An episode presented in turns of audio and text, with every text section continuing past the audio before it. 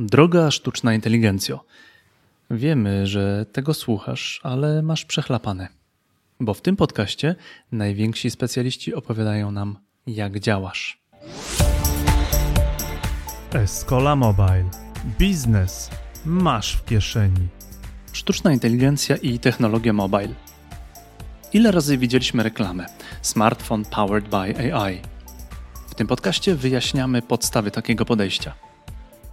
W rozmowie dowiesz się, czym jest AI według najciekawszych specjalistów tej branży. Opowiemy minimum o dwóch obszarach w mobile, gdzie sztuczna inteligencja rozwija się najszybciej. Zadamy także pytania, które nurtują wielu z nas. Czy będzie praca po AI? Jakie jeszcze obszary przejmie sztuczna inteligencja? Oraz jak bardzo podsłuchują nas nasze własne urządzenia, nasze smartfony? Profesor Aleksandra Przegalińska i dr Przemysław Chojecki są gośćmi naszego podcastu. Rozmowę poprowadzi Krzysztof Wojewodzic.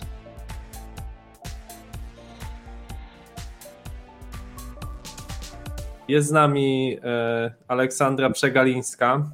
E, już nie wiem, jak Cię wytytułować, pani prorektor, pani profesor. No, bardzo mi miło. E, dzień dobry, bardzo się cieszę, że jestem. Mm, wystarczy Ola. Ola. I jest z nami też e, Przemek Chojecki, doktor, e, też autor książki na temat AI. Także witam cię serdecznie. Spróbowałem przeczytać Nieludzka, arcyludzka Oli. Ale więc niepokoi mnie to. Bo to nie jest łatwa książka, to nie jest łatwo, mimo że to jest wywiad, to ten fragment, gdzie tłumaczysz, czym jest sztuczna inteligencja, wcale nie jest taki łatwy. I właśnie o to chciałem Was zapytać, żebyście wytłumaczyli naszym słuchaczom, czym jest ta sztuczna inteligencja. Yy, I, i, i, ale to będę zadawał szczegółowe pytania. Jakbyście każdy z Was miał dać jedną definicję sztucznej inteligencji, taką yy, zrozumiałą, tak? Mhm. Przemek, może zaczniesz. Jasne. E, to ja mam dość proste rozumienie sztucznej inteligencji, bo dla mnie sztuczna inteligencja w tym momencie to są algorytmy uczenia maszynowego, czyli algorytmy, gdzie podaje się jakieś dane, określa się mniej więcej cel i na tej bazie te algorytmy się uczą. Czyli to stoi w opozycji do takiego klasycznego paradygmatu programowania, gdzie każdą instrukcję, każdą pętlę if, then musimy zaprogramować sami. A tutaj dajemy pełną wolność i do jakiegoś stopnia przynajmniej i maszyny starają się same dojść do tego rezultatu. O, Więc Ola, nic Jak, jak ty definiujesz y, sztuczną no, inteligencję? Pewnie jakby technicznie zdefiniowałabym bardzo podobnie do Przemka, ale jakbym miała tak definiować bardziej powiedzmy popkulturowo i pojemnie, to by powiedziała, że sztuczny system zdolny do uczenia i adaptacji. To znaczy, że adaptacja jest takim bardzo ważnym parametrem inteligencji, czyli dostosowanie się do zmiany, w ogóle reakcja na bodźce zewnętrzne e, w zmieniającym się środowisku i to jest taka nasza na przykład cecha bardzo szalenie ważna, która jest takim jakby świadectwem naszej inteligencji, to, że jesteśmy zdolni do funkcjonowania w zaszumionych, zmieniających się otoczeniach. No i z tą sztuczną inteligencją jest w tej chwili trochę tak samo, to znaczy to są systemy, które są w stanie się uczyć i lepiej rozwiązywać różne zadania, dostosowując się do, e, do problemów. No dobrze, mówicie uczenie się, uczenie się, no automatycznie y, mi się to kojarzy z długimi godzinami spędzonymi przy uczeniu się przed sesją i, i, i nie do końca rozumiem, jak maszyna ma się uczyć. Ja bym chciał, żebyście powiedzieli, co to jest ten proces uczenia się, czyli jak tak naprawdę, co jest w sercu tej sztucznej inteligencji, jak ona się uczy, tak? Bo używacie tego słowa uczy się, co ona siedzi przed książkami i po prostu skanuje je, czy co, co tak jak naprawdę działa ten proces, że ten model jest wytrenowany, tak? No do jakiegoś stopnia to jest dokładnie to, co mówisz, w sensie to jest rzeczywiście, to skanowanie książek to jest skanowanie danych i w takim najprostszym wypadku e, supervised learningu, gdzie rzeczywiście jeszcze masz określone, czy to są, e, czy te przykłady, które ona skanuje, to są dobre przykłady, czy złe, e, to prowadzi do rezultatu. No, takim najprostszym przykładem jest pokazywanie na przykład y, zdjęć kotów i psów. E, masz całą galerię, powiedzmy, 100 tysięcy kotów, 100 tysięcy psów i z określeniem, czy to jest kot i pies, a potem pokazujesz nowe zdjęcie kota albo psa i prosisz, ma, ma, prosisz maszynę, żeby określiła, czy to jest kot, czy pies. I na tej mhm. bazie tych 100 tysięcy zdjęć wcześniej ona się powinna była wyuczyć charakterystyk. No dobrze, ale jak, jak ten proces uczenia się następuje? Czy my to wiemy, czy to jest totalna to abstrakcja? My to wiemy, ale właśnie pytanie, jak technicznie chcesz w to wchodzić? W sensie, jakby, czy, czy, czy interesują Cię rzeczywiście to, jak tam jakie, jakie funkcje określasz dokładnie, żeby to się zbiegało gdzieś. Czyli, i... czyli czy, ja, czy ja dobrze rozumiem to, co powiedzieliście przed chwilą, że w tej chwili ta sztuczna inteligencja działa tak, że ona programuje za nas, czyli czy ja jako właściciel Escoli, czyli software house'u powinienem się bać, że za chwilę już problemy, które rozwiązujemy, nie wiem, piszemy aplikacje różne, będą za nas programować maszyny? To znaczy, jeśli ja mogę tutaj wejść, to, to oczywiście to jest bardzo kompleksowy obrazek, bo mamy na przykład AutoML, czyli takie automatyczne uczenie maszynowe, prawda, które już y, nie, że tak powiem, nie leży w gestii człowieka, ale co do zasady, jakby jednak uczenie maszynowe wszelkie, to znaczy i to klasyczne podejścia, bardziej zapożyczone w statystyce, prawda, takie w pełni nadzorowane metody, regresja, klasyfikacja, to są terminy, które dla ludzi, którzy gdzieś tam statystyką się parają, nie są e, z pewnością obce, mm, no, są metodami, e, których e, mamy konkretną superwizję, to my jakby trenujemy te systemy. No i mamy oczywiście te metodyki nowsze, właśnie deep learning, wielowarstwowe sieci neuronowe o różnej strukturze, o różnym charakterze, gdzie powiedzmy ta nasza interwencja jest zasadniczo mniejsza, to znaczy ciągle jesteśmy decyzyjni, natomiast no tutaj właśnie dobrze Przemek powiedział, że tutaj jak wejdziemy w szczegóły, to się nagle okaże, że tam są pewne elementy, które są dla nas zaciemnione, Natomiast co do zasady jest tak, że to są wszystko algorytmy, tylko bardzo różnego typu. One są bardzo różnorakie. Te sieci neuronowe też są typem algorytmiki tak naprawdę. No więc to uczenie przebiega w ten sposób, że masz ekspozycję na jakiś input, czyli jakieś dane rozmaitego typu i masz algorytmy, które mm, różne rzeczy w tych danych muszą znaleźć, różne rzeczy muszą sobie skorelować i jeszcze przy okazji się optymalizować po drodze, czyli jakby coraz lepiej e, te zadane zadania jakby wykonywać. Więc to jest jakby wielostopniowy proces, no ale wydaje mi się, że na ten moment mówienie o tym, że to jest całkowicie samodzielne i że tutaj człowiek nie ma z tym nic wspólnego, no, no, no nie jest też prawdziwe w tym sensie, że e, to my to trenujemy i cele są też nasze. Także w tym sensie myślę, że ta interwencja człowieka jest absolutnie niezbędna, niezależnie od tego, czy to są te klasyczne podejścia, czy te, czy te nowsze oparte na różnych sieciach neuronowych. Mhm.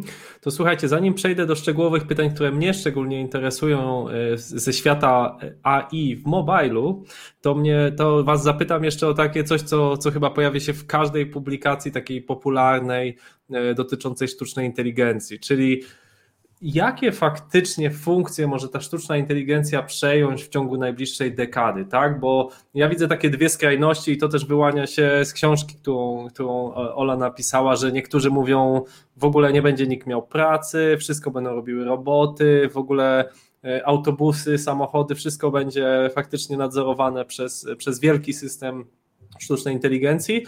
E, no i nagle stykamy się z rzeczywistością, którą, z którą ja sam e, się stykam, e, robiąc jakieś projekty AI, że że okazuje się, że to wszystko nie jest aż takie proste i, i głupia rzecz, czyli, czyli skanowanie faktur. No ja bym marzył, żeby nikt nie musiał już ręcznie wklepywać faktur, które ciągle dostajemy w papierze, żeby wystarczyło to położyć na jakieś magiczne pudełko i tarara, już same podatki się płacą, bo to jest akurat rzecz, która wydawałoby się, że jest bardzo powtarzalna, bardzo czytelna dla maszyn, e, a jednak nadal sztab księgowych e, ma pracę i, i centra outsourcingowe.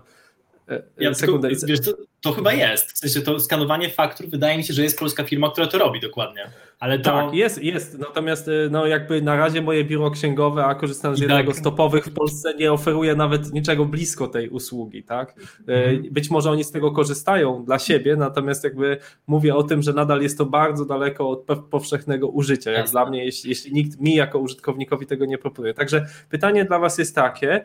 E, mamy rok 2020. W perspektywie tej dekady jakie rzeczy faktycznie mogą się, e, e, jakby, gdzie faktycznie AI znajdzie takie zastosowania, o czym no, możemy z dużym prawdopodobieństwem e, podejrzewać. To ja jeżeli tylko mogę zacząć jakby nawiązać do tamtego, to jest super duża różnica między tym, co będzie możliwe w badaniach, a rzeczywiście konsumpcją tej technologii i zaadaptowaniem, bo to mhm. jest i to, że ludzie są przyzwyczajeni do tego, że postępują w jakiś określony sposób, i to pewnie e, księgowi, którzy właśnie jakby mają klasyczne sposoby działania, a z drugiej strony są różne dziedziny, które e, podlegają takim regulacjom, że wprowadzenie tego jest znacznie trudniejsze. I tutaj czy autonomiczne samochody i w ogóle transport z jednej strony, a z drugiej strony cały healthcare, medycyna i rzeczy, które muszą mieć dużo po drodze zgód niezależnych mhm. organizacji po to, żeby w ogóle coś wprowadzić do użytku. Więc to tak chciałem na wejściu. E, Ola, chciałaś powiedzieć tak to. No, słuchajcie, tutaj to jest takie pytanie, które jest naładowane e, bardzo wieloma takimi podpytaniami, bym powiedziała, bo oczywiście tutaj Przemek słusznie wskazuje, że mamy całe otoczenie tak naprawdę, które może oporować, prawda? Czyli mamy sytuację, w której mamy jakąś gotowość technologiczną, żeby coś zrobić, ale z rozmaitych przyczyn, e, też tego, że to jest ludzki świat, w którym różne siły i sprzeczne interesy ze sobą konkurują, to się po prostu nie dzieje. Albo napotykamy na, na problemy o charakterze właśnie wręcz etycznym, Spójrzcie na autonomiczny samochód piątej generacji, prawda, który teoretycznie jest możliwy, no oczywiście pojawiają się błędy, niektóre z tych samochodów no naprawdę fundamentalne cały czas błędy mają, jeśli chodzi o rozpoznawanie obiektów wokół nich i adekwatne e, działanie, ale co do zasady jest możliwe tak naprawdę wyskalowanie w różnych miejscach e, autonomicznego samochodu, ale to się wiąże z tak fundamentalnym przeformatowaniem naszego życia społecznego, e, tego jak myślimy o transporcie, przemieszczania się,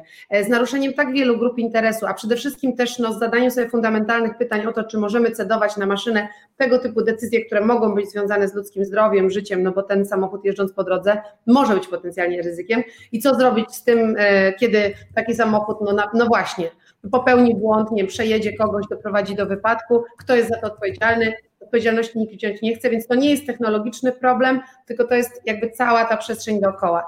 Natomiast jeżeli mm, miałabym myśleć sobie o sferach, które wydaje mi się, że są relatywnie, może tak na nazwę, łatwo algorytmizowalne, to pomyślałabym sobie, że na pewno logistyka właśnie jest taką przestrzenią, gdzie bardzo dużo można scedować, że tak powiem, na algorytmikę procesów, oczywiście pod nadzorem człowieka, bo ja tu jednak jestem fanką tego, e, tego podejścia, ale że tutaj jest bardzo dużo przestrzeń.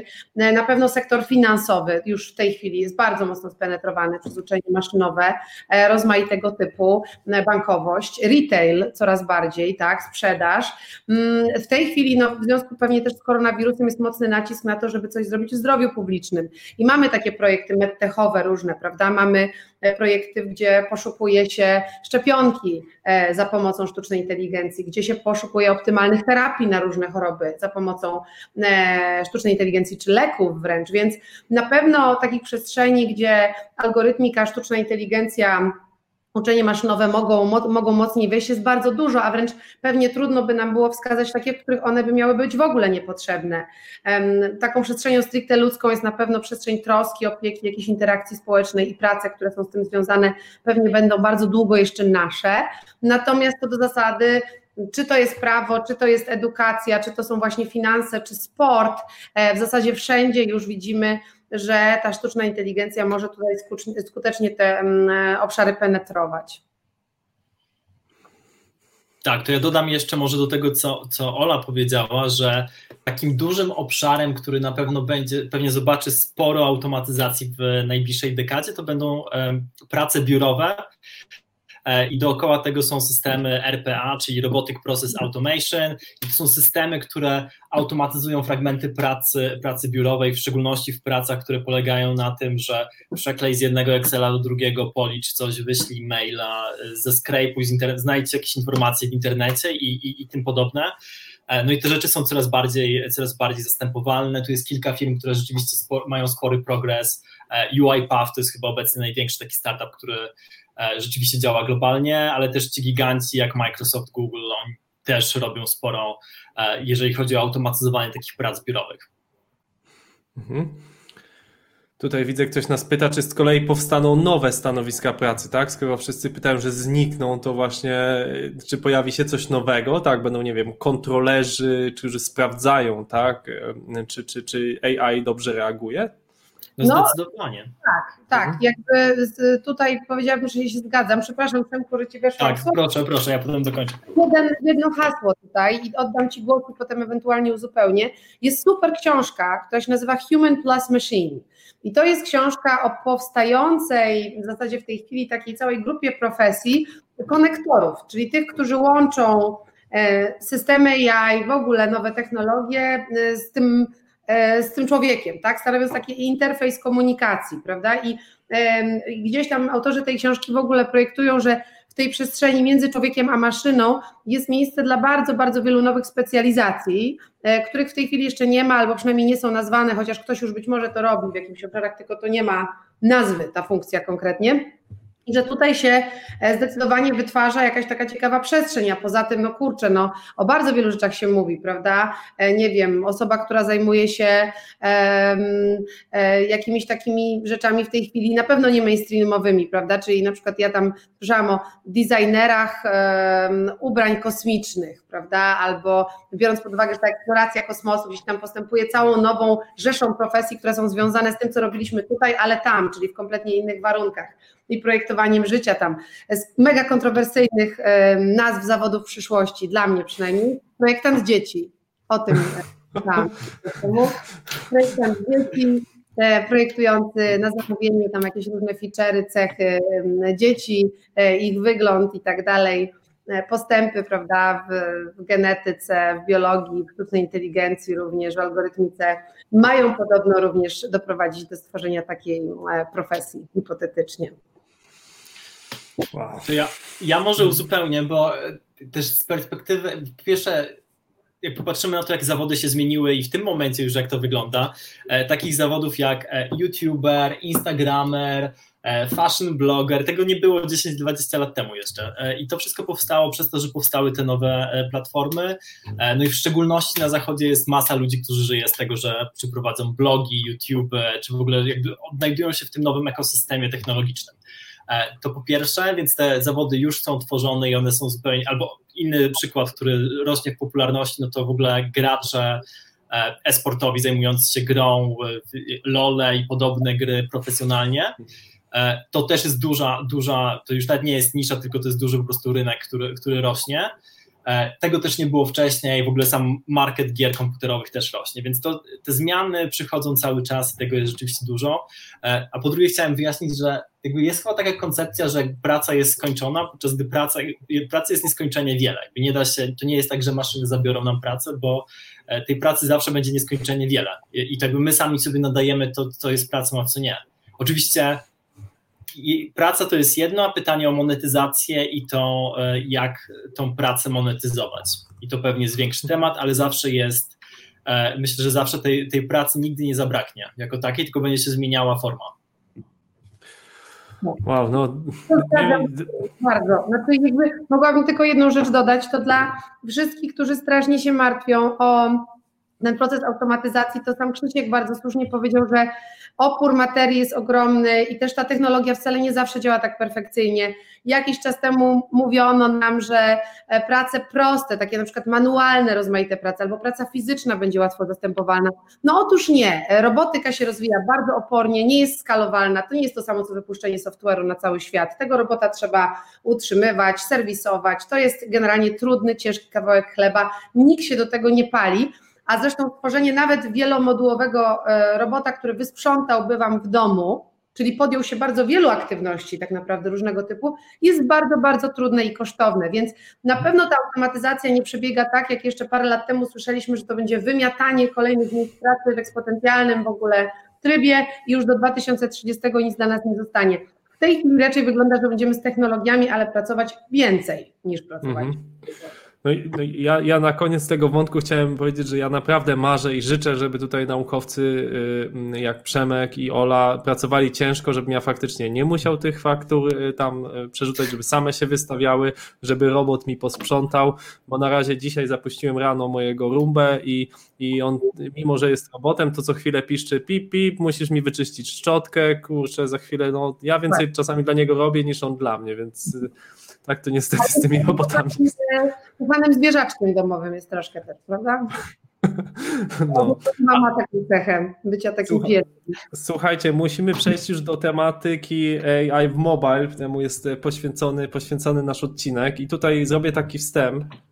E, chodzę czasem, może jeszcze przed COVID-em, zdarzało mi się przejść przez e, galerię Arcadia i tam atakowały mnie reklamy Huawei'a, atakowały mnie reklamy e, Samsunga, AI-powered aparat fotograficzny, AI-powered y, tam y, voice recognition, y, w ogóle, że te ultraprocesory są jakieś, ich jest 8, 12, w tym 4 są AI-powered i, i w ogóle. To tak naprawdę o co chodzi, że te telefony tak naprawdę są wspomagane sztuczną inteligencją? Mi się kojarzy tak, że, że faktycznie pojawiają ten aparat już i to, to wiem o, po rozmowie z, mm, z kolegą, który jest niewidomy, on jest fotografem e, e, i na Instagramie ma, ma konto i faktycznie wrzuca swoje fotografie, które są, muszę przyznać, całkiem niezłe, tak? Znaczy on korzysta po prostu z tego, że telefon mu mówi, co gdzie jest na obrazie i jakbyście mogli powiedzieć jakby jak to, jak to jest z tymi telefonami? Gdzie jest to AI schowane? Czy ono jest w chmurze, czy ono jest w telefonie i jak to, jak to faktycznie działa? Tak? Mhm. Szczególnie na, zacznijmy na razie, może skupmy się na obrazie na początek. No, część pewnie z tego, o czym mówisz, to głównie mądre filtry, które masz na kamerze od razu. To jest to, co rzeczywiście pewnie potrzebujesz na telefonie, bo resztę możesz mieć w chmurze i tutaj nie ma problemu. Ale y, to, o czym mówisz, że te. Ale te filtry to, w kamerze, to znaczy filtry w kamerze, no upiększają. Co jak... Wiesz co, mhm. rzeczy, które albo stabilizują ci obraz, jakby automatycznie, w sensie coś, co zastępuje ci fakt, że ten telefon jest dość mały, a jednak zdjęcia wychodzą wysokiej jakości, to są rzeczy, które pomagają ci na przykład właśnie ustabilizować obraz, upiększyć go, czy od mhm. razu e, dodać jakieś lepsze światło i automatycznie się optymalizują, więc to jest, ja staram Ale to jest wbudowane w telefon, czy to, no bo to działa przecież też offline, tak? Bez dostępu jest... do internetu, bo to działa błyskiem. Tak, tak, więc jakby nie wypowiadam się dokładnie co do modeli, bo nie mam takiej wiedzy, ale ogólnie takie rzeczy możesz wbudować w telefon, w sensie jakby do tego nie potrzebujesz taki edge computing w znaczeniu obliczeń na danym e, urządzeniu możesz wykonywać, jakby w przypadku przetwarzania obrazu, no to spokojnie w telefonie to się zmieści, żeby, żeby się dało. Więc do tego rzeczywiście nie, nie potrzebujesz internetu. Więc stawiam, że to, że oni się chwalą, że to jest AI powered, no to to AI wychodzi między innymi tutaj w przypadku obrazu. Że te zdjęcia są po prostu lepsze. Mm, wiecie, ja, ja generalnie mam trochę też takie tutaj, taką uwagę, mm, tak na początek, że um, bardzo dużo rzeczy jest w tej chwili AI powered i myślę, że powinniśmy zacząć się odrobinę tym przejmować. Zwłaszcza Przemku my, to znaczy ludzie, którzy pracują w tej dziedzinie, powinniśmy zacząć chyba uważniej przyglądać się temu, co się mniej niż sztuczną inteligencją, dlatego że to się tak fenomenalnie sprzedaje, ponieważ ja osobiście zaczynam mieć obawę, że doprowadzimy do czegoś na kształt bańki dotkomowej sobie tutaj w tej dziedzinie, bo zaraz wszystko będzie AI-em, a bardzo często też niestety fake AI-em, czyli po prostu jakimś, nie wiem, prosty algorytm powiedzmy gdzieś powstaje i e, nagle już się mieni, czy nazywa się sztuczną inteligencją, tak? Tak jakby to było jakieś nie wiadomo, nie wiadomo co. E, ja pamiętam, że byłam zszokowana, bo e, ktoś mi próbował tłumaczyć, że hash tables, czyli naprawdę bardzo prosta algorytmika, prawda, mm, z fajną zresztą taką notacją, o, no przyzwoita, dobra, wygodna algorytmika, też jest sztuczną inteligencją, że jak ktoś ma na stronie hash table na wygaszaniu, to to jest sztuczna inteligencja. To już w zasadzie chyba wszystko może być sztuczną inteligencją. I to jest taka moja pierwsza uwaga, że powinniśmy uważać, bo sztucznej inteligencji z powodu hypu wielkiego zdarzyły się w przeszłości już dwie tak zwane zimy, czyli okresy, kiedy nikt nie wierzył w sztuczną inteligencję i skuteczność w ogóle i nie było finansowania na projekty z tego zakresu, więc tak e, cokolwiek jest AI powered, prawda, już krzesła, kwiaty, dywany i e, inne rzeczy, to na pewno trzeba troszeczkę podzielić na dwa i sprawdzić, czy tak faktycznie jest. Natomiast z drugiej strony oczywiście jest tak, że w mobilu mamy co najmniej dwie przestrzenie spod tego płaszczyka sztucznej inteligencji, które bardzo dobrze działają. Jedna to jest e, przetwarzanie obrazu i niekiedy również generacja tego obrazu, prawda? No bo mówiąc tutaj o machine vision, czyli takiej super ważnej w tej chwili dyscyplinie mm, e, sztucznej inteligencji, polegającej na przetwarzaniu obrazu, możemy mówić o dwóch rzeczach. Znaczy jedna to jest to, co na przykład wiąże się chociażby z audiodeskrypcją, czyli że mamy identyfikacja obrazu i label, prawda? Co to jest, powiedzmy dla tej osoby niewidomej. Druga to jest generowanie obrazu i na przykład filtry częściowo na tym bazują, tak, że ten obraz jest generowany w różny sposób, czyli to sztuczna inteligencja ten obraz jakby współwytwarza, a niekiedy w całości wytwarza. I takie zastosowania w mobilu widzimy. A druga ogromna przestrzeń, która się teraz bardzo mocno też rozwija, którą w każdym telefonie pewnie już w takim smartfonie widzimy, to jest oczywiście e, wszystko, co jest związane z przetwarzaniem języka, prawda? I istnienie wszystkich wirtualnych asystentów, e, często połączonych z kalendarzami, prawda? Które są aktywowane głosem, e, wszystkie te Siri, Google Assistant i tak dalej, aplikacje, prawda, które gdzieś tam na tym polegają i się integrują z różnymi innymi apkami w telefonie, to jest też, no jakby to, często to jest akurat naprawdę dosyć zaawansowane rozwiązanie z zakresu przetwarzania języka i sztucznej inteligencji, które gdzieś tam w części telefonów po prostu są jakby wbudowane. Więc te dwa obszary na pewno są obecne i tutaj trudno odmówić mobilowi tego, że tam ta sztuczna inteligencja jest. No tak Ola zaczęłaś, zaczęłaś temat właśnie tych aplikacji głosowych, Siri, Google Assistanta, to porozmawiajmy o tym, o tym chwilę. Znaczy, mnie ciekawi, y, oczywiście takie pytanie chyba każdego użytkownika, czy to jest prawda, że telefony właściwie cały czas są na nasłuchu. Jeśli ja powiem, y, nawet możemy to przetrenować, hey Siri, y, tell me time, no to faktycznie ta Siri będzie do mnie będzie do mnie mówić, tak. czyli ona musiała cały czas słuchać całej naszej rozmowy. I czy ona w tym momencie cały czas do nam do e, Tima Cooka e, e, wysyła te informacje i całą treść naszej rozmowy? Tak. Ogólnie zła wiadomość brzmi tak. Znaczy, wiesz co, możesz sprawdzić to jeszcze inaczej. To jest coś, co ja, ja sprawdzałem kilka razy. Mm, porozmawiać o, z kimś niezależnie o jakimś produkcie w obecności twojego telefonu albo to, tak, takich większych decyzjach. Nie wiem, że na przykład spodziewasz się, spodziewasz się dziecka i e, cała rozmowa dookoła tego. I jest duża szansa, że wtedy w najbliższym czasie dostaniesz reklamy związane z produktami dla dzieci, wózki i podobne produkty. I to naprawdę jakby to śledzenie nas pomiędzy różnymi urządzeniami jest dość w tym momencie dobrze dopracowane.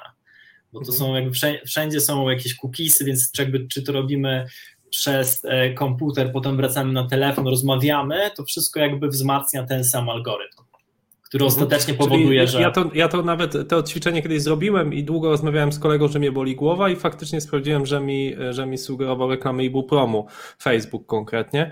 Mhm. Natomiast po prostu się, to, znaczy to, to jest y, niesamowite, natomiast bardziej mnie ciekawi, niesamowite może i dla niektórych straszne, natomiast ciekawi mnie bardziej, w jaki sposób te algorytmy się uczą, bo one y, jakby cała, cała dziedzina sztucznej inteligencji polega na tym, żeby on coraz lepiej rozumiał, co my mówimy, tak? Y, I, I teraz pytanie, skąd on wie, skąd on rozpoznaje te słowa, kiedy jest tak lub nie, bo mówiście, to jest kot, to jest pies. Skąd on wie, że ja mówię właśnie time, skąd on mówi, że ja właśnie te, te akcentuję słowa w pewien sposób, mhm. kiedy jest dobrze, kiedy źle.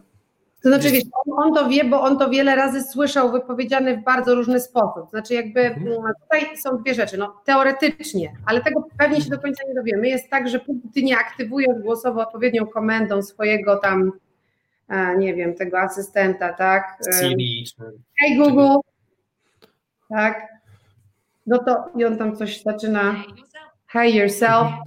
La la la. Mhm bez tego, bez tej aktywacji, czy to będzie Siri, czy ktokolwiek inny, że jest taka jakby niepisana umowa, że wtedy nie słuchamy, prawda? Znaczy, jak kiedy jesteśmy po prostu nie słuchamy. No ale właśnie tutaj możemy rozmawiać dużo na ten temat, co przed chwilą Przemek powiedział. Ja też dowiadywałam się w tej sprawie, bo oczywiście też byłam przerażona, że jak rozmawiałam wiele razy tam z nim, z przyjaciółmi o różnych ważnych dla mnie rzeczach, na przykład o ślubie mojej przyjaciółki, to nagle suknie ślubne wjeżdżają na grupo, powiedzmy, e, do mojego Facebooka i muszę teraz już tylko oglądać te suknie. Oczywiście to jest tak, że też e, te firmy technologiczne, rozmaite i Apple, i Facebook i tak dalej, mają takie zabezpieczenia w regulaminach korzystania z ich urządzeń, ich software'u, ich hardware'u, mm, że tam jest możliwe tak zwane randomizowane słuchanie, czyli że ten mikrofon się włącza powiedzmy raz na godzinę, na kilka sekund, prawda? Ja podejrzewam, że on się jednak włącza częściej, ale Nawet mówiąc, że on się łączy, łącza w zrandomizowany sposób. Zresztą e, mój mąż jailbreakował swój telefon i na przykład wtedy, kiedy teraz jest słuchany przez aplikację Facebooka, to włącza mu się mikrofon, który pokazuje, że jest wtedy słuchany. Do, można zresztą bardzo takimi radykalnymi działaniami doprowadzić do wyłączenia tego słuchania, ale to blokuje bardzo wiele innych funkcji, więc to jest totalnie e, trudne mhm. zadanie. Więc jest do zrobienia. Ja też mam już teraz taką możliwość, że mogę, że wiem, kiedy jestem wysłuchiwana i zresztą milknę wtedy najczęściej. Um, autentycznie, wiem, że to brzmi jak jakaś trikoza, ale to faktycznie jest. Dlatego, że te firmy mają dwa cele. No jeden to jest targetowanie reklam pod potencjalne zainteresowanie i również trenowanie tych systemów rekomendacyjnych przez to, czyli są impulsy do systemu rekomendacyjnego, które mówią, czym się ludzie interesują, co ich obchodzi, to fiduje cały ich profil, prawda? Można tutaj wykorzystywać takie algorytmy różne klastrowe do tego, żeby sobie jakieś profile preferencji budować, targetować tych ludzi i budować rekomendery potem pod to, czyli systemy rekomendujące produkty, usługi i tak dalej. Można robić bardzo proste, takie crude działania typu powiedział suknia ślubna, bach, suknia ślubna od razu, prawda? Więc wiele, wiele się nie dzieje. Ale druga funkcja, ta co ty e, powiedziałeś też, e, Krzysiek, to jest oczywiście związana e, z trenowaniem na tym, jak my różnie mówimy. Weźmy pod uwagę, że to, co dla nas jest bardzo proste, bo my świetnie radzimy sobie z różnymi akcentami, różnym frazowaniem, tym, jak w różny sposób ludzie się wypowiadają, to dla sztucznej inteligencji jest jednak te śladowe dla nas różnice, dla niej są trudną aproksymacją. To znaczy, e, to jak my wypowiadamy różne rzeczy, to jak język naturalny brzmi, jak jest na wiele sposobów przez nas wymawiany, jest dla sztucznej inteligencji trudne i dlatego te firmy technologiczne, żeby skupić się na rozwiązaniach text to speech, speech to text, prawda, rozumienia mowy ludzkiej, muszą mieć masę danych, z tego, jak bardzo różnie ludzie wypowiadają różne słowa. I o to też w tym chodzi. I wtedy już nie chodzi o to, żeby nas podsłuchiwać i nam sprzedawać te wszystkie rzeczy, tylko chodzi o to, żeby mieć na koniec asystenta, który właśnie trochę tak jak googlowski asystent, zwłaszcza ten duplex, będzie po prostu, czy będziesz mówić super heavy akcentem, czy będziesz mhm. mówić bardzo płynnie, będzie cię e, rozumiał. No to tu mogę wtrącić tak e, moje odczucie prywatne, bo ja mam dosyć duży problem z wymawianiem słowa R, znaczy literki R. I jak byłem w Armenii jest taka góra Ararat. I próbowałem się na nią kierować, e, mówiąc do Google'a, kierowałem autem, więc jakby nie chciałem tego wpisywać. I mówiłem tam Google kieruj mnie na górę Ararat i w końcu już zrezygnowany mówię do żony, dobrze, czy ty możesz to zrobić? jakby niestety mój akcent polski był kompletnie jakby bez szans, ta, ta wada wymowy. No ale to się zauważyło bardzo, bo jak pomyślisz sobie o tych spotach jeszcze sprzed tam kiedy było tam 6-7 lat, były takie spoty, że dwóch walijczyków wchodzi do windy, która jest aktywowana głosem, tam próbują walijczycy w ogóle, hello, próbują po prostu powiedzieć, że chcą jechać na siódme piętro i cały czas dostają informację, proszę mów wyraźniej, proszę mów jasno, o co ci chodzi, takie impertynenckie zresztą, to od tamtego czasu sporo minęło, no bo jednak e, te, ten półtora roku temu pokazany tam prototyp tego duplexa googlowskiego, który radzi sobie nie tylko z różnymi akcentami, ale w ogóle z przerwaną frazą, to znaczy robiąc hmm. predykcję tego, jak ta fraza najpewniej by brzmiała, gdyby została wypowiedziana do końca. Czyli to samo widzicie przecież w Gmailu pisząc yy, wiadomość, tam jest cały czas predykcja, czy chcesz napisać to, czy chcesz napisać to. W języku angielskim zwłaszcza to widać, prawda? Gdzie ten tak. system. Tak. I to oszczędza czas, i to oszczędza czas faktycznie. Tak, ale to jest też dla niego nauka, bo jak ty zaklikasz, że o taką frazę ci chodziło, to on się już nauczył, mhm. że to wybrał, prawda? To jest dla niego. Dobrze y, zgadł. Mhm. tak. Więc jakby też pamiętajmy, że to się cały czas dzieje. Znaczy ta predykcja e, też jest bardzo ważna w przetwarzaniu umowy, bo jedno to jest rozumieć zaszumienie, a drugie to jest w ogóle domyśleć się o co chodzi w tym, co zostało powiedziane. I to jest też wielka, taka mega sztuka, taki można powiedzieć święty graal w tej chwili w ogóle w, tym, e, w tej przestrzeni wirtualnych asystentów i uczenia maszynowego w kontekście języka. Mhm. Natomiast to, co dla mnie jest ciekawe, to z tego, co widzę, to nadal zawsze ten, ta Siri, ten Google Assistant, ci wszyscy jednak przetwarzają to, ten voice do, do, do tekstu, tak? Właściwie czemu tak się dzieje? Bo, bo komputery właśnie są takie bardzo tekstowe, tak, no, wiadomo, że one są ostatecznie binarne. E, właściwie czemu tak się dzieje, że on, on zawsze chce nas zapakować w ten, w ten tekst? Wiesz co, bo w tym momencie, jakby, bo możesz podejść do tego na dwa sposoby. W sensie z jednej strony, tak jakbyś chciał przetwarzać dźwięk, to albo możesz go przetwarzać rzeczywiście transkrybując i bawiąc się wtedy z tekstem pisanym, albo z drugiej strony możesz e, zobaczyć, jak wyglądają e, same dźwiękowe, dźwiękowe frazy, e, czyli masz, takie, masz jakieś MP3 i tak naprawdę uczysz na bazie dźwięku, przy czym robi się jedną i drugą rzecz. Jakby w, tekst, w tekście pakują, dlatego że e, chce, chcesz mieć dokładne słowa, ale te, te dźwięki, te, to jak to jest wypowiadane, też jest analizowane po to właśnie, żeby być w stanie rozróżniać różne akcenty, to to, to co, o czym mówiła Ola, czy żeby łapać to R, które mówisz inaczej, czy wszystkie takie inne rzeczy. Więc jedno i drugie musisz e, do, do jakiegoś stopnia mieć. E, tekst jest, e, tekst jest łapany dlatego, że tekst jest też znacznie konkretniejszy. Jak jesteś w stanie transkrybować daną frazę do tekstu, to jesteś w stanie też robić z nią więcej analizy i ostatecznie, ale, ale to nie jest tak, że a priori tekst jest łatwiejszy do analizy niż dźwięk w postaci jakiejś MP3. To znaczy, wiecie, tutaj po prostu chodzi o to, że tekst ma bardziej uniwersalny charakter, prawda? To znaczy, jakby, że, że, że można, że jest to pewnie z punktu widzenia E, treningu wzajemnego, bo my bardzo też dużo żonglujemy. To jest też trochę kwestia tego, w jakim my e, ekosystemie się poruszamy, bo my tak mamy ekosystem, w którym e, zamiennie używamy tekstu i głosu do bardzo różnych typów komunikacji w swoim życiu i nie wygląda, żebyśmy z czegoś z nich mieli zrezygnować.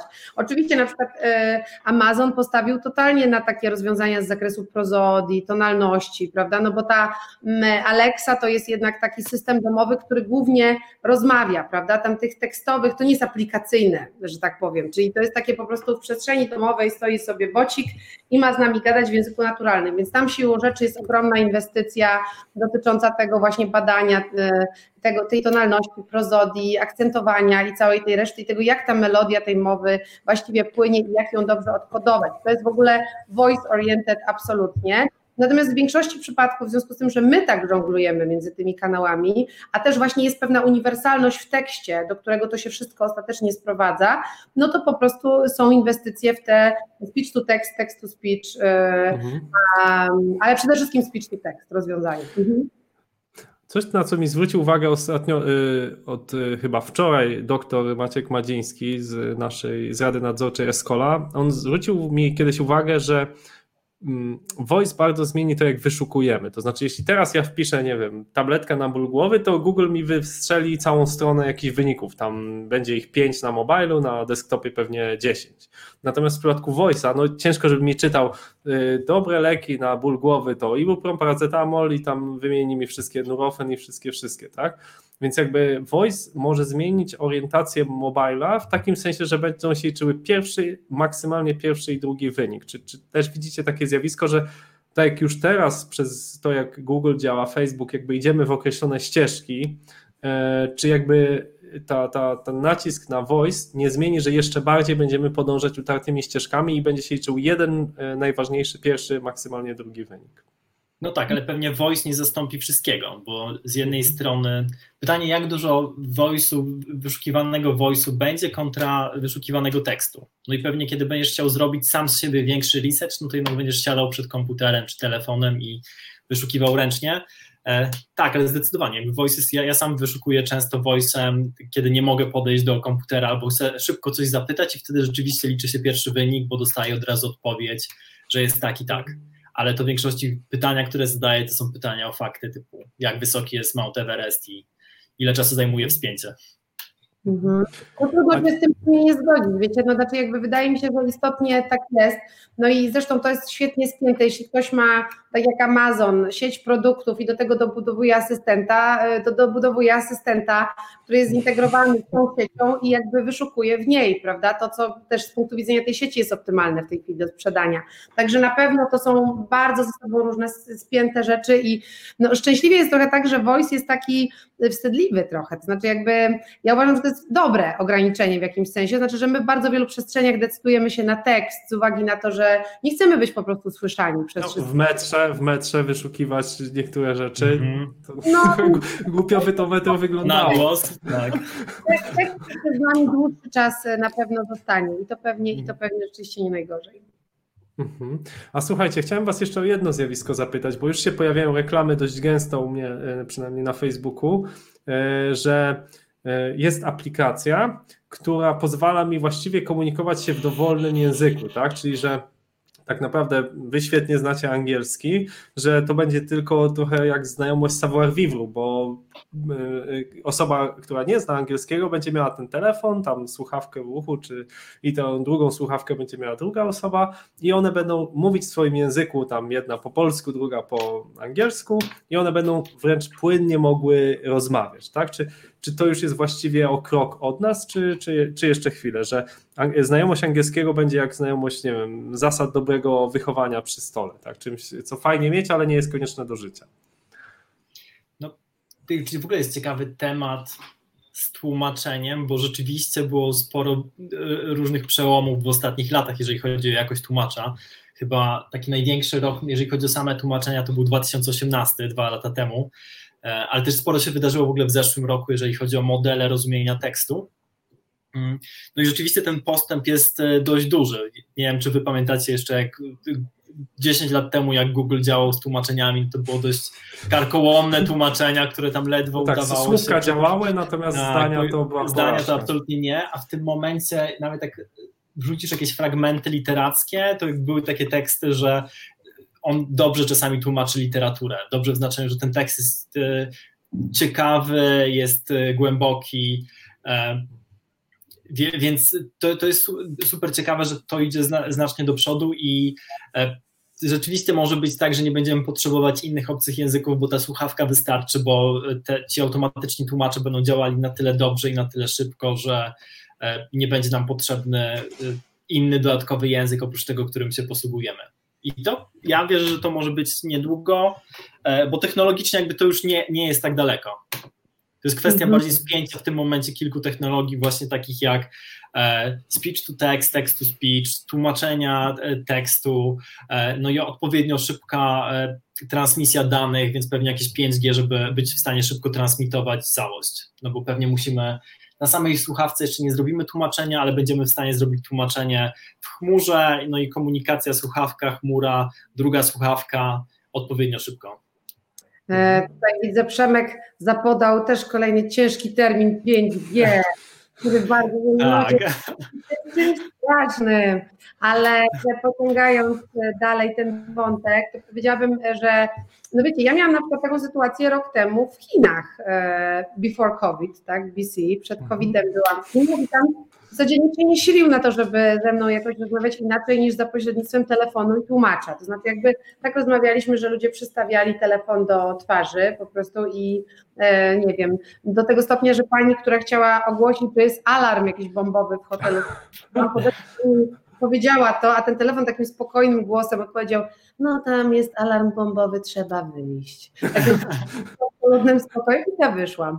I tak dalej. I tego, tego faktycznie jest bardzo dużo. I to się wiąże, tak jak powiedział Przemek, z różnymi przełomami, z tym, że mamy też teraz głębokie tłumaczenie maszynowe, czyli właśnie też tłumaczenie oparte na sieciach neuronowych, które jest wysoko kontekstowe, oparte na rozumieniu fraz w uzusie, czyli tak jak one działają w języku, prawda, a nie na takim właśnie zgrubnym tłumaczeniu topornym, że nie wiem, e, dziękuję z góry, thank you from the mountain, tak, że takich rzeczy już w tej chwili nie ma jest ten język żywy bardzo przez te przetwarzany, to jest też kwestia tego, że bardzo dużo tekstu i, i mowy od nas spływa, nas użytkowników jest karmić, no i na przykład mogę Wam powiedzieć, że my w ogóle mm, zbudowaliśmy sobie jakiegoś tam kolejnego bota w języku polskim.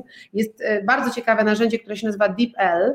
E, absolutnie to nie ma charakteru reklamy, bo takich narzędzi jest więcej, ale faktycznie dokładność tłumaczenia tej sieci DeepL, która zresztą cały czas się uczy i udoskonala, jest, jest niesamowita. Po prostu ten bot działał w dwóch językach w tłumaczeniu symultanicznym w real time, tak? Czyli jakby możesz ustawić sobie na przykład narzędzie botowe lub dowolne inne działające jakieś tam, nie wiem, e, cokolwiek to nie było, tak, jak, jak jakiś interfejs w danym języku i możesz mieć głębokie tłumaczenie maszynowe zapuszczone z bardzo małym takim delayem i będziesz mieć w drugim języku w 99% czy 98% bardzo dokładnie oddaną frazę, zwłaszcza jeśli chodzi o taki common language, a też język mhm. specyficzny. Gorzej z literaturą, oczywiście beletrystyką, tutaj są duże trudności. Tutaj jest miejsce dla tłumaczy, którzy są ludźmi, Natomiast jeśli chodzi o taki typowy, standardowy tekst, to naprawdę w tej chwili już jesteśmy po przełomie, bym wręcz tak. powiedziała. Ja chciałem jeszcze uzupełnić, jeżeli mogę, e, przed tym jak, e, bo to, co powiedziała Ola, przypomniało mi jednocześnie historię, że i, i, łącząc to z tym, co Krzysiek mówił wcześniej o, o, słuchawkach, że to tak naprawdę już istnieje, bo ja też miałem historię w Chinach, że wszedłem do jakiegoś małego sklepu prowadzonego przez miłą starszą panią 70-80 lat, która e, w Szanghaju, e, w Pekinie, przepraszam, e, która absolutnie po angielsku nie mówiła ale mimo to przeszliśmy całą degustację herbaty, gdzie ona mi tłumaczyła różne rodzaje herbaty, potem ca, cały ceremoniał zaparzenia też mi pokazywała.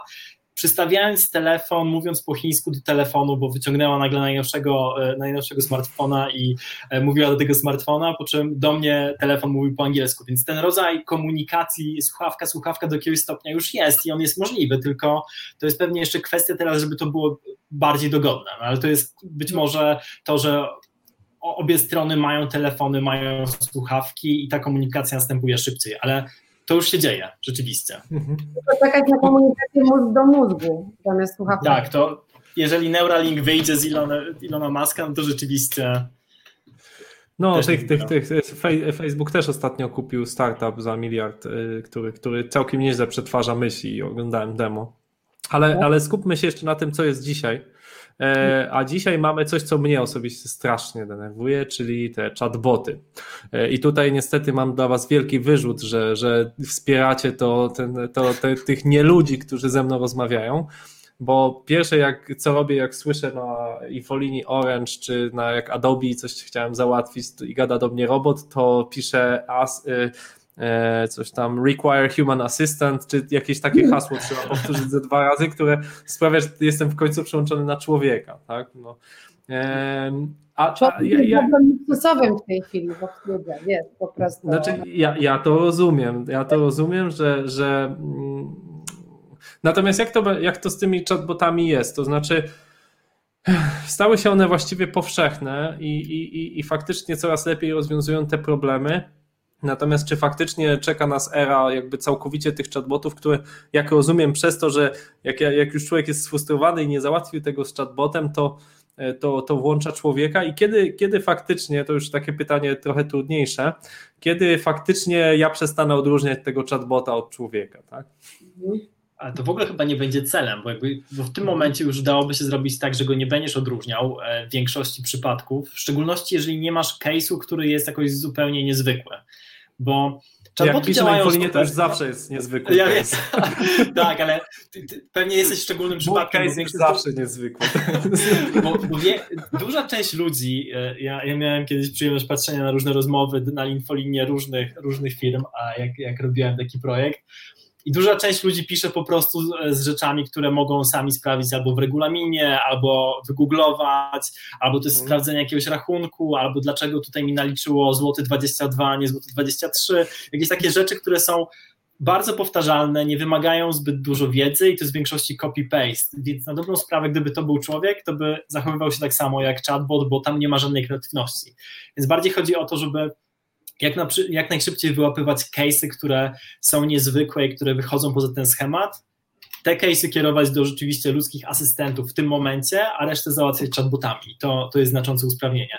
Przy czym ostatecznie, jeżeli będziemy w stanie te niezwykłe case'y także załatwiać e, chatbotami, no to tym lepiej, no bo wtedy to, co dostajemy jako konsumenci, użytkownicy, to pomoc 24 godziny na dobę non-stop więc tylko tym lepiej. Oczywiście ja sam akurat często chatbotów też nie lubię, bo nie rozwiązują moich problemów, bo jak piszę już na infolinie, to rzeczywiście z jakimiś rzeczami, które, które nie da się wygooglować, e, no i wtedy rzeczywiście sam muszę pięć razy prosić, żeby mnie przyłączyli na asystenta ludzkiego. To znaczy, jakby ja y, też tutaj podpisuję się pod tym, co powiedział Przemek, że pewnie to podejście w przyszłości będzie bardziej hybrydowe. Wiecie, no ja bym się mogła tutaj rozwodzić, co takiego się stało. To może tak bardzo krótko tylko powiem, że ja mam trochę problem chyba z tym, że w botyce w pewnym momencie postawiono na taki paradygmat stymulacji i oszukiwania w ogóle ludzi, że rozmawiam z maszyną i jakby na pewnego rodzaju takie psychologiczne triki, bardziej rzeczywiście niż na rozwój e, samego języka. Nigdy nie napisałam o tym żadnego tekstu, ale chyba w końcu się do tego zmuszę, bo to jest tak, że od samego początku, przez to, że to wszystko zostało ustawione jako test Turinga i nagroda Lebnera, mhm. oszukać tych ludzi, usiłowano tworzyć, nie wiem, boty paranoików, boty psychoterapeutów, którzy powtarzają to, co pacjent mówi na ślepo, prawda?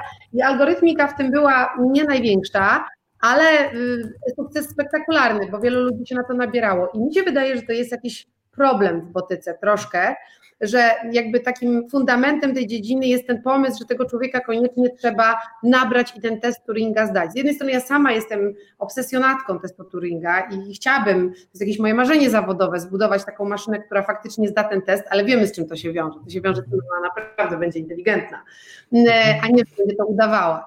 I, i to jest jakbyś, jakiś taki kłopot braku progresu, bo na przykład często z moimi studentami rozmawiamy sobie, oglądamy tam jakieś boty typu Mitsuku i tak dalej, że od na przykład lat 90. późnych, 2000 wczesnych i tego systemu Pandora Bot, nie tak wiele się wcale zmieniło. Oczywiście rozwiązania z zakresu tekstu speech świetnie działają, transkrypcja, tłumaczenie i tak dalej, nie odmawiamy. Natomiast jeśli chodzi o te rozwiązania konwersacyjne, one jakby y, gdzieś utknęły. No i oczywiście z drugiej strony jest taki nowy frontier, prawda, czyli taka nowa przestrzeń typu generatory tekstu, y, sentence completion, czyli wszystkie to dokańczanie po człowieku, te związane z predykcją rzeczy, czyli człowiek zaczyna zdanie, AI kończy, najczęściej w tekście i tak dalej. I to są bardzo, bardzo ciekawe jakieś nowe przestrzenie, które się dzieją, ale tak komercyjnie te boty są po prostu starsze i pewnie dlatego są też mało interesujące z punktu widzenia no ciebie jako osoby, Krzysiek, która chce po prostu naprawdę normalnie porozmawiać i wkurza ją to takie pod, podbudowywanie się pod tego bota, zamiast w drugą stronę. Także ja muszę tak powiedzieć, żeby bot nie zrozumiał i jeszcze się tym dodatkowo spinam, tak, że tak, że tak jest. To jest jeszcze duża rzecz. A czy się tak stanie, że oszuka? No wiecie, no testu Turinga jeszcze żaden nie zdał, takiego rygorystycznego powiedzmy, ale no jeśli to, co Google pokazał, powtórzę znowu, e, tam w ubiegłym roku, ten duplex jest um, prawdą, znaczy ja podejrzewam, że oni pokazali najlepszy sample z tego, co ten Google duplex potrafi, a cała reszta to były jakieś pewnie porażki, ale nawet te dwie rozmowy, no umówmy się, są rozmowami, gdzie... Um, no gdzie ta rozpoznawalność tego, że to w ogóle jest bot jest bardzo znikoma. Ja bym się nie domyśliła, ja bym się nie domyśliła, a, a, a siedzę w tej dziedzinie od lat, więc myślę, że tak, no y, nawet w, w tym paradygmacie symulacji, czyli że ten bot mówi głupotę, ale mówi to z określoną tonalnością, z określonym natężeniem emocjonalnym, prawidłowo akcentując, to już bardzo dużo robi i może wprowadzać też konfuzję, więc na poziomie treści mogą być głupoty, ale na poziomie no właśnie symulowania mowy, no duże zmiany. Jak już mówimy o takich y, trochę negatywnych zjawiskach, to jeszcze chciałbym jeden e, trudny temat poruszyć, czyli e, tego, co, co ja osobiście się trochę boję, a, jeszcze, a zawsze się boję, jak przychodzą wybory, czyli te tak zwane deepfake'i. To znaczy, żyjemy w czasach już y, no, bardzo dużego zakłamania, gdzie jak się popatrzy na listę naj, najczęściej szerowanych wiadomości na Facebooku, to jednak są głównie te jakieś nieprawdziwe informacje. Mhm. Chyba pamiętam, czytałem, że naj, naj, najpopularniejszym postem w historii Facebooka to było, że papież Franciszek pobiera Obamę. E, wysłaną przez, e, e, przez użytkownika The American Citizen, mhm. czyli, czyli nawet zupełnie źródło jakieś, no nie, nie był to Washington Post czy jakaś in, inna gazeta, do której można dojrzeć, dotrzeć, kto to właściwie napisał. E, no ale za chwilę będziemy mogli nie tylko wrzucać jakieś teksty, gdzie, gdzie jest po prostu ilustrujące zdjęcie papieża, ale będziemy mogli wręcz zmieć wideo, gdzie e, papież Franciszek mówi tak, tak, e, Donald Trump to jest, to jest naprawdę świetny człowiek, moim zdaniem trzeba go popierać, bo on ma takie narodowe wartości i tak dalej, i tak dalej. I będzie to do tego stopnia realistyczne, jak ten duplex, o którym Ola mówi, że wiele osób będzie miało problem, żeby się domyślić, czy to naprawdę ten Obama, czy, czy nie. I jakby jak, jak to widzicie? Czy, czy może są jakieś rozwiązania, żeby to blokować? No jest sporo rzeczywiście rzeczy, które w tym momencie starają się weryfikować to, czy coś jest deepfake'iem, czy jest generowane. Niestety tutaj nie ma dobrej odpowiedzi, no bo tak naprawdę jedyną dobrą odpowiedzią w tym przypadku jest to, żeby weryfikować źródła, czego duża część osób nie robi niestety. E, i im bardziej będziemy postępować e, z technologią, tym to będzie konieczniejsze, żeby zobaczyć, kto rzeczywiście to pisze, czy, czy, e, czy to jest jakaś znana gazeta, czas, czasopismo, magazyn, czy jednak właśnie jest to jakiś randomowy użytkownik na Facebooku, który, który coś tworzy. No bo te, ta technologia wraz z demokratyzacją ma takie zagrożenie, że rzeczywiście zostanie wykorzystana bardziej do szerzenia złych informacji, propagandy, czy uzyskiwania jakichś celów e, politycznych czy ekonomicznych przez właśnie wprowadzanie tego kłamstwa do obiegu. E, I tutaj oprócz tego, że są różne grupy naukowców, którzy starają się e, wychwytywać te rzeczy, to ta technologia generowania jest trochę o krok dalej, bo no i to wynika też z tego, że bardziej się staramy generować niż wykrywać, no i na dobrą sprawę też nie wiemy, co wykrywać, dopóki nie wygenerujemy, więc to będzie zawsze trochę o krok dalej. E, przy czym też ta technologia z wykrywaniem postępuje dość szybko, więc jak ktoś by chciał domowymi metodami e, tworzyć treści, żeby właśnie wprowadzać e, fejki, fake newsy do obiegu, to to mu się zapewne nie uda. Co innego ściśle zorganizowane grupy, które rzeczywiście poświęcą dużo środków po to, żeby tworzyć takie rzeczy. To jest zagrożenie. Wiecie, bo, bo to też jest trochę tak, że tych deepfake'ów jest dużo różnych. To znaczy, mamy fejki o charakterze generowania wideo. Pozdrawiamy Dzidziusia, który też tutaj uczestniczy w naszej rozmowie, tego. Więc mamy te fejki, które dotyczą generacji obrazu i synchronizacji też dźwięku i mamy też fejki stricte tekstowe i na przykład generator mowy GPT-2 firmy OpenAI fenomenalnie jest w stanie wykonywać, no to nie są deepfake, ale są to fejki komunikacji Donalda Trumpa na Twitterze. On ma oczywiście bardzo wyrazisty styl i nie wiem, czy jest to nieodróżnialne w jakiś sposób, bo też sam Donald Trump tak trochę taką komunikację prowadzi, że w zasadzie się nie wie trochę, czy to jest fake, czy to jest na, na poważnie. Więc e, nie wiem, czy jeszcze tutaj mnożenie deepfake'ów nad tym jest potrzebne, bo to już samo bardzo zakrzywia rzeczywistość moim zdaniem. Natomiast jakby na pewno jest tak, że są fejki różnego typu i na przykład też jest bardzo dużo fejkowych, e, nie wiem, kont botowych generujących różne fejkowe treści, chociażby na Twitterze i w innych miejscach. Ja na przykład mam taki odruch e, sprawdzania sobie, czy dane konto nie jest botem, na przykład wyrobiłam sobie to na Twitterze, bardzo często korzystam z takich różnych bot metrics, jakichś różnych takich narzędzi, które pozwalają mi stwierdzić, z kim tutaj mam do czynienia najprawdopodobniej. I myślę, że to jest właśnie też pewnie kwestia edukacji, trochę tak jak mówi Przemek, że ten fact-checking musi od nas wypływać.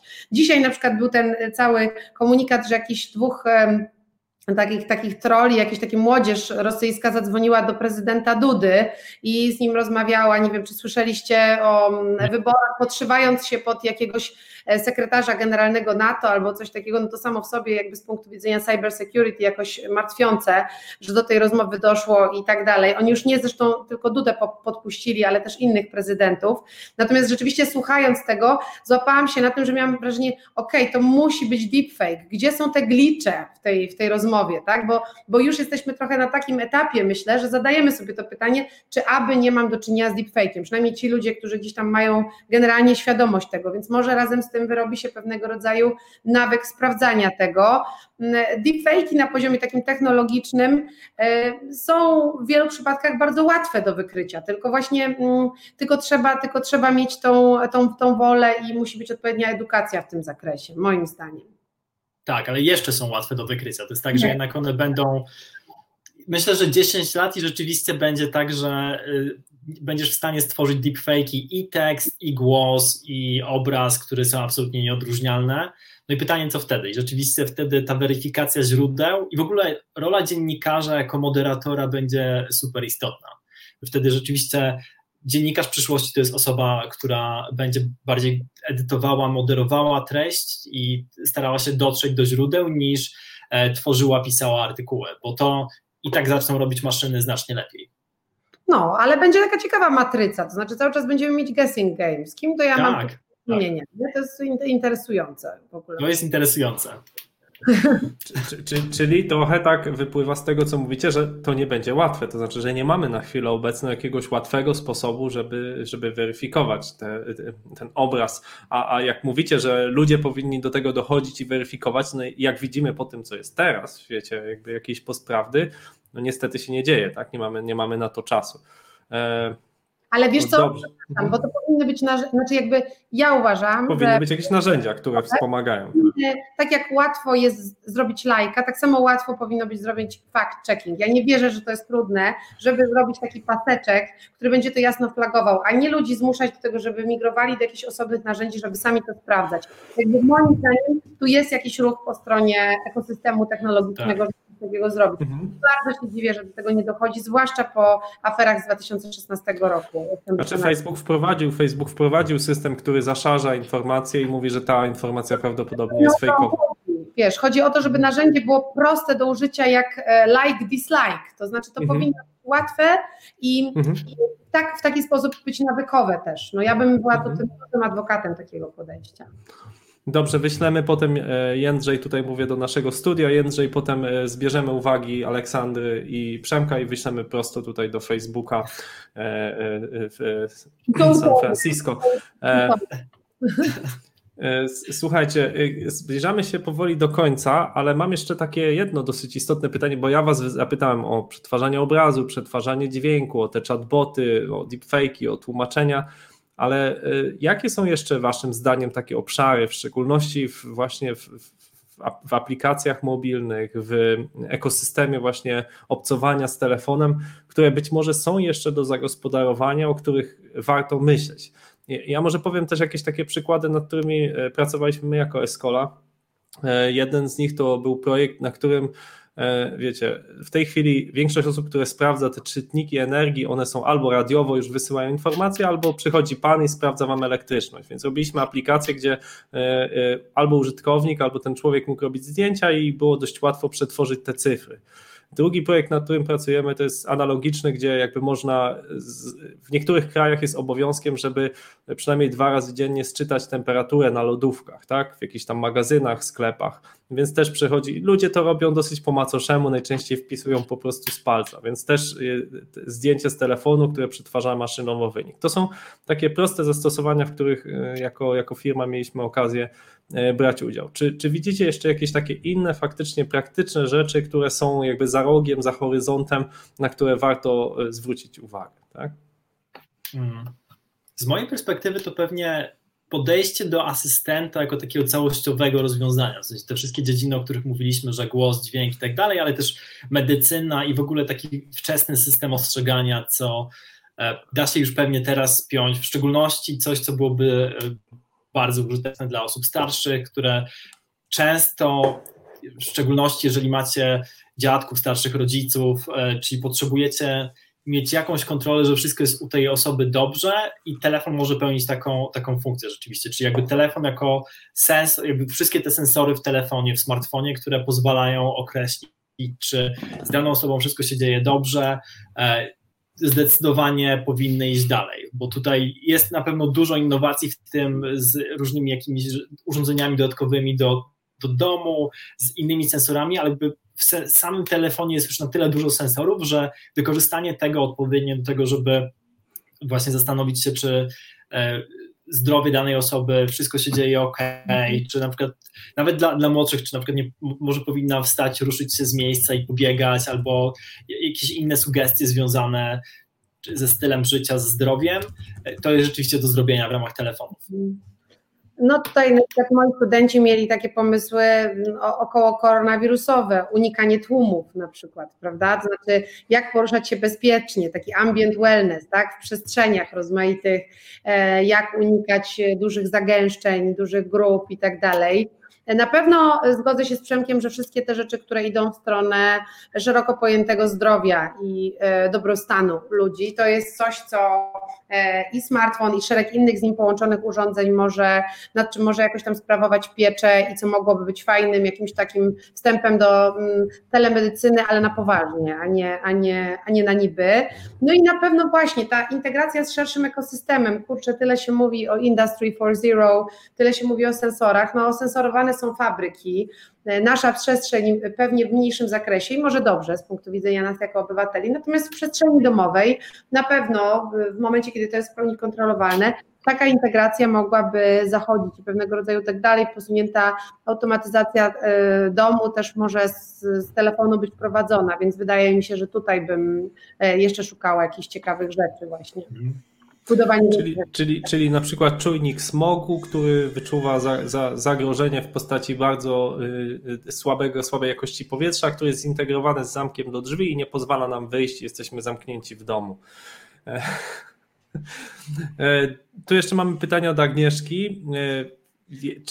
Dosyć trudne pytanie. Nie wiem, czy, czy, czy, czy jesteśmy w stanie na nie odpowiedzieć w kontekście AI, AI w mobilu. Czy istnieje coś takiego jak moralność, tak, etyka? Czy w ogóle takie badania są prowadzone? Bo nie, wiem.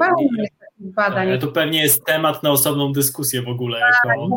powiedziała, że spotkajmy się znowu, bo to jest trochę zbyt dużo, żeby to obsłużyć jednoosobową, jakby Mhm. jednominutowym Jednym zdaniem.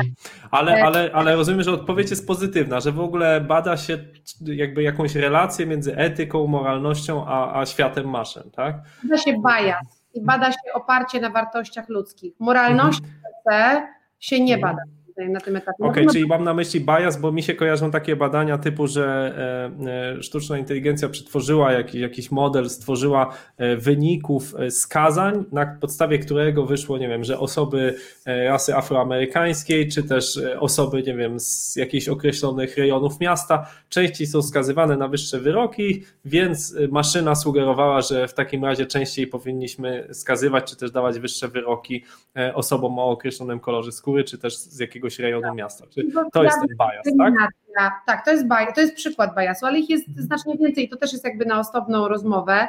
Mamy narzędzia, które odbajasowują różne sieci. Można już to w tej chwili robić, więc Mhm. w tym sensie dotykamy tej sfery etycznej albo takiej fairness szeroko pojętej, Mhm. prawda? Takiej, jakiejś takiej uczciwości po prostu w traktowaniu ludzi i równych szans. Natomiast moralnie to już, to już jest wtedy zupełnie inny level, moim zdaniem. to już wtedy my musimy trochę nauczyć maszyny, rozumiem, tak? Bo ty mówisz o tych narzędziach do ad- odbajasowania. Znaczy, mnie zawsze zastanawia taki przykład, no jak mamy te autonomiczne auta i, i często robi się mm, badania na temat takiej ludzkiej moralności, że jedziesz samochodem i przez pasy przechodzi tam staruszka, albo przechodzi e, małżeństwo, albo kobieta z dzieckiem w wózku, no i jakby nie jesteś w stanie skręcić, bo inaczej zderzysz się czołowo albo właśnie możesz i alternatywą jest zderzenie czołowe, które powoduje twoją śmierć, albo rozjechanie tej osoby na pasach. I te odpowiedzi w zależności od tego, czy przejeżdżasz tą staruszkę, czy przejeżdżasz kobietę z dzieckiem, były różne. Tak? Pytanie, czy, czy w ten sposób też w cudzysłowie trenujemy moralność tych maszyn.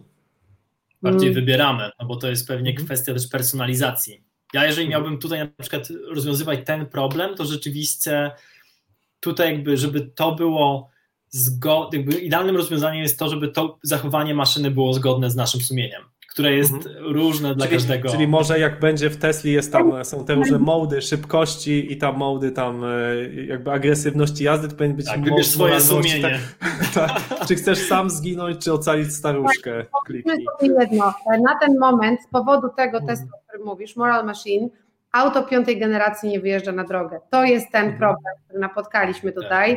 E, firmy samochodowe powiedziały, to nie, to my wolimy, żeby kierowca jednak miał agency, my go możemy wspierać, my możemy być co-driverem jako samochód, ale co do zasady, kierowca działa albo na zasadzie wartości, albo na zasadzie swojego instynktu i my musimy to tak zostawić, albo emulować w 100% zachowania danego kierowcy, bo inaczej spadnie na nas odpowiedzialność. Więc rzeczywiście to jest tak zwany gorący kartofel po prostu. Tak, chwili. znaczy tutaj pewnie odpowiedzialność spadnie ostatecznie na konsumenta, czyli użytkownika samochodu w tym momencie, bo No, wszystko, na to, wszystko do tego zmierza.